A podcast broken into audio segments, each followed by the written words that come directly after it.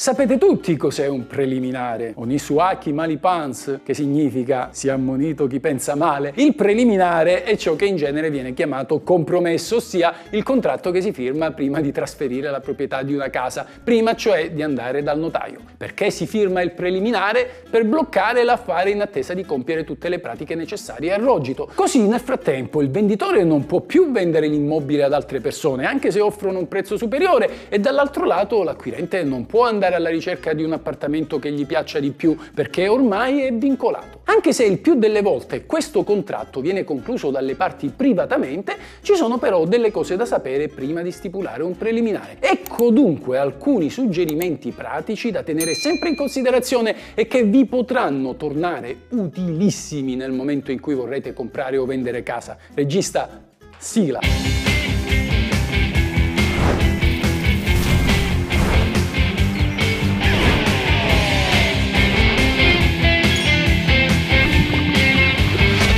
La legge.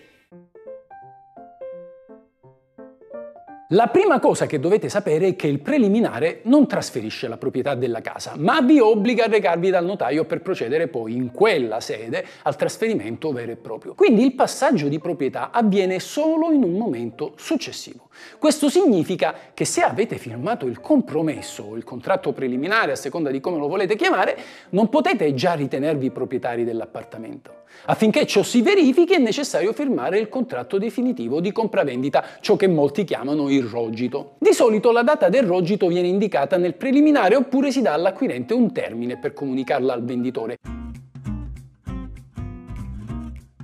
Anche se la prassi commerciale configura il preliminare come un passaggio obbligatorio, le parti possono anche farne a meno, possono cioè decidere di stipulare direttamente il rogito notarile senza bisogno di firmare prima il compromesso. Ciò succede ad esempio quando tutto è pronto per il passaggio di proprietà o tra venditore e acquirente c'è una fiducia tale da ritenere sufficiente la parola data. Che succede però se non si rispetta il preliminare? Se l'acquirente non dovesse rispettare il preliminare e quindi dovesse rifiutare il presentarsi dal notaio, il venditore avrebbe due alternative da percorrere. Una prima, più semplice, è trattenere la caparra che gli è stata versata alla firma del compromesso, questo a titolo di risarcimento. Una seconda, ma più complicata, non molto, è agire in tribunale contro l'acquirente per ottenere dal giudice una sentenza che lo obblighi a pagare il prezzo di vendita, ricevendo forzatamente la proprietà della casa. In pratica viene trasferita la proprietà senza bisogno di andare dal notaio. Lo stesso dicasi se è il venditore a non adempiere al compromesso. L'acquirente potrebbe o esigere il versamento di una somma pari al doppio della caparra da lui versata. In questo modo recupera la caparra che aveva pagato prima e ottiene una cifra ulteriore dello stesso importo a titolo di risarcimento, oppure potrebbe agire in tribunale contro il venditore per ottenere il trasferimento forzato della proprietà dell'immobile dietro pagamento chiaramente del corrispettivo.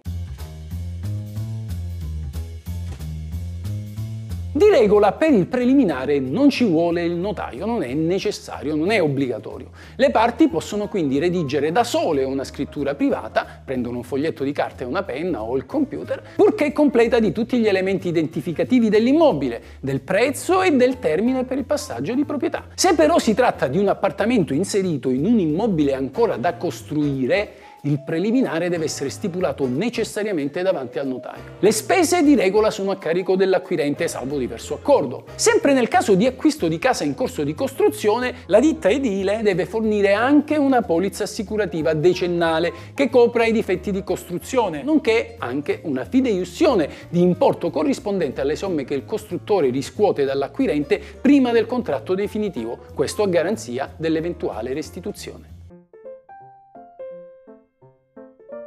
Anche se a nessuno piace pagare le tasse, il preliminare deve essere registrato entro 20 giorni dalla firma presso l'Agenzia delle Entrate. Se stipulato con atto notarile, vi provvede il notaio entro 30 giorni. Per la registrazione sono dovute l'imposta di registro di 200 euro indipendentemente dal prezzo di compravendita e l'imposta di bollo pari a 16 euro ogni 4 facciate e comunque ogni 100 righe.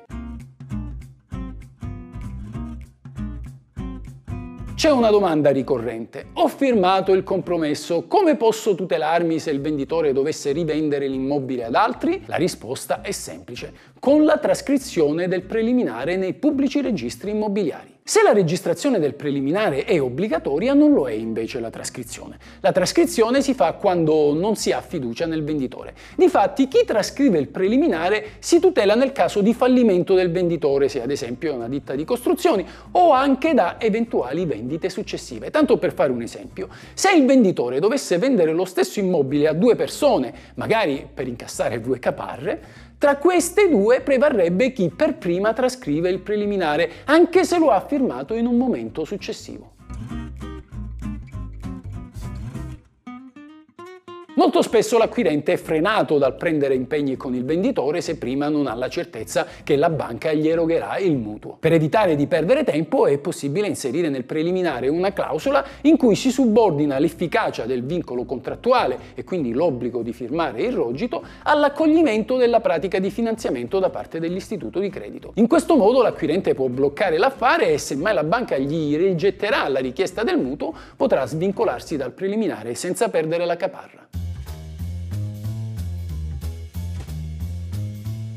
Succede non poche volte che dopo la firma del preliminare ci si accorga che l'immobile presenta degli abusi edilizi. In tali casi il preliminare resta valido, ma è obbligo del venditore sanare le difformità urbanistiche prima del rogito. Se non lo farà, l'acquirente può rifiutarsi di firmare il rogito solo se tali difformità sono gravi, tali cioè da imporre la demolizione delle opere eseguite senza il permesso di costruire. Viceversa, se si tratta di piccole difformità, l'acquirente potrà chiedere solo il risarcimento per le spese che andrà a sostenere per sanare questi abusi.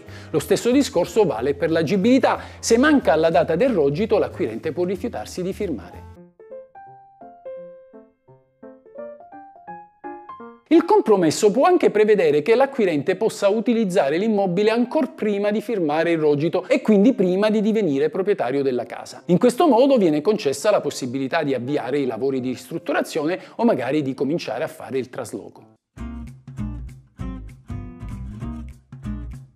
Come vi ho detto poco fa, il preliminare non trasferisce la proprietà dell'immobile, pertanto le spese di condominio e le tasse come l'IMU e la Tari restano ancora a carico del venditore fino al momento della firma del rogito. A riguardo delle spese condominiali bisogna però sapere una cosa molto molto importante. L'acquirente è corresponsabile insieme al venditore delle spese condominiali che questi non ha versato sia nell'anno del rogito sia in quello precedente. Ecco perché è bene prima di firmare il compromesso stesso farsi consegnare dal venditore un'attestazione che gli ha rilasciato l'amministratore di condominio con cui si dimostri che tutti i pagamenti con il condominio sono stati assolti. Diversamente, come vi ho detto, l'acquirente ne potrebbe rispondere.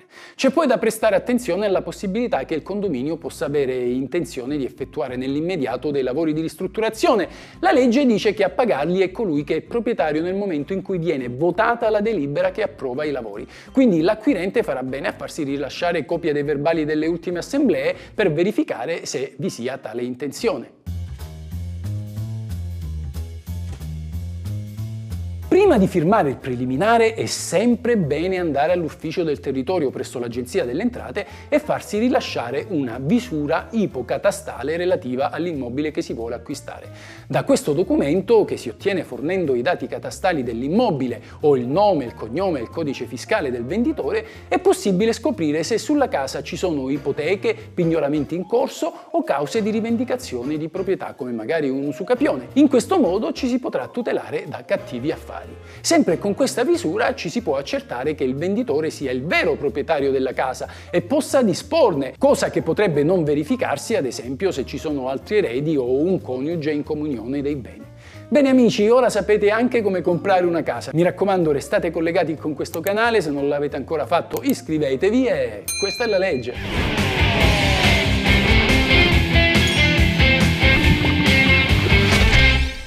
Perché avvocato questa è la legge. Questa è la legge. Ciao amici, se vi interessa sapere cosa dice la legge, come va interpretata, cosa si può fare e cosa non si può fare, il tutto in un linguaggio semplice ed accessibile a tutti, iscrivetevi al mio canale. Questa è la vera legge.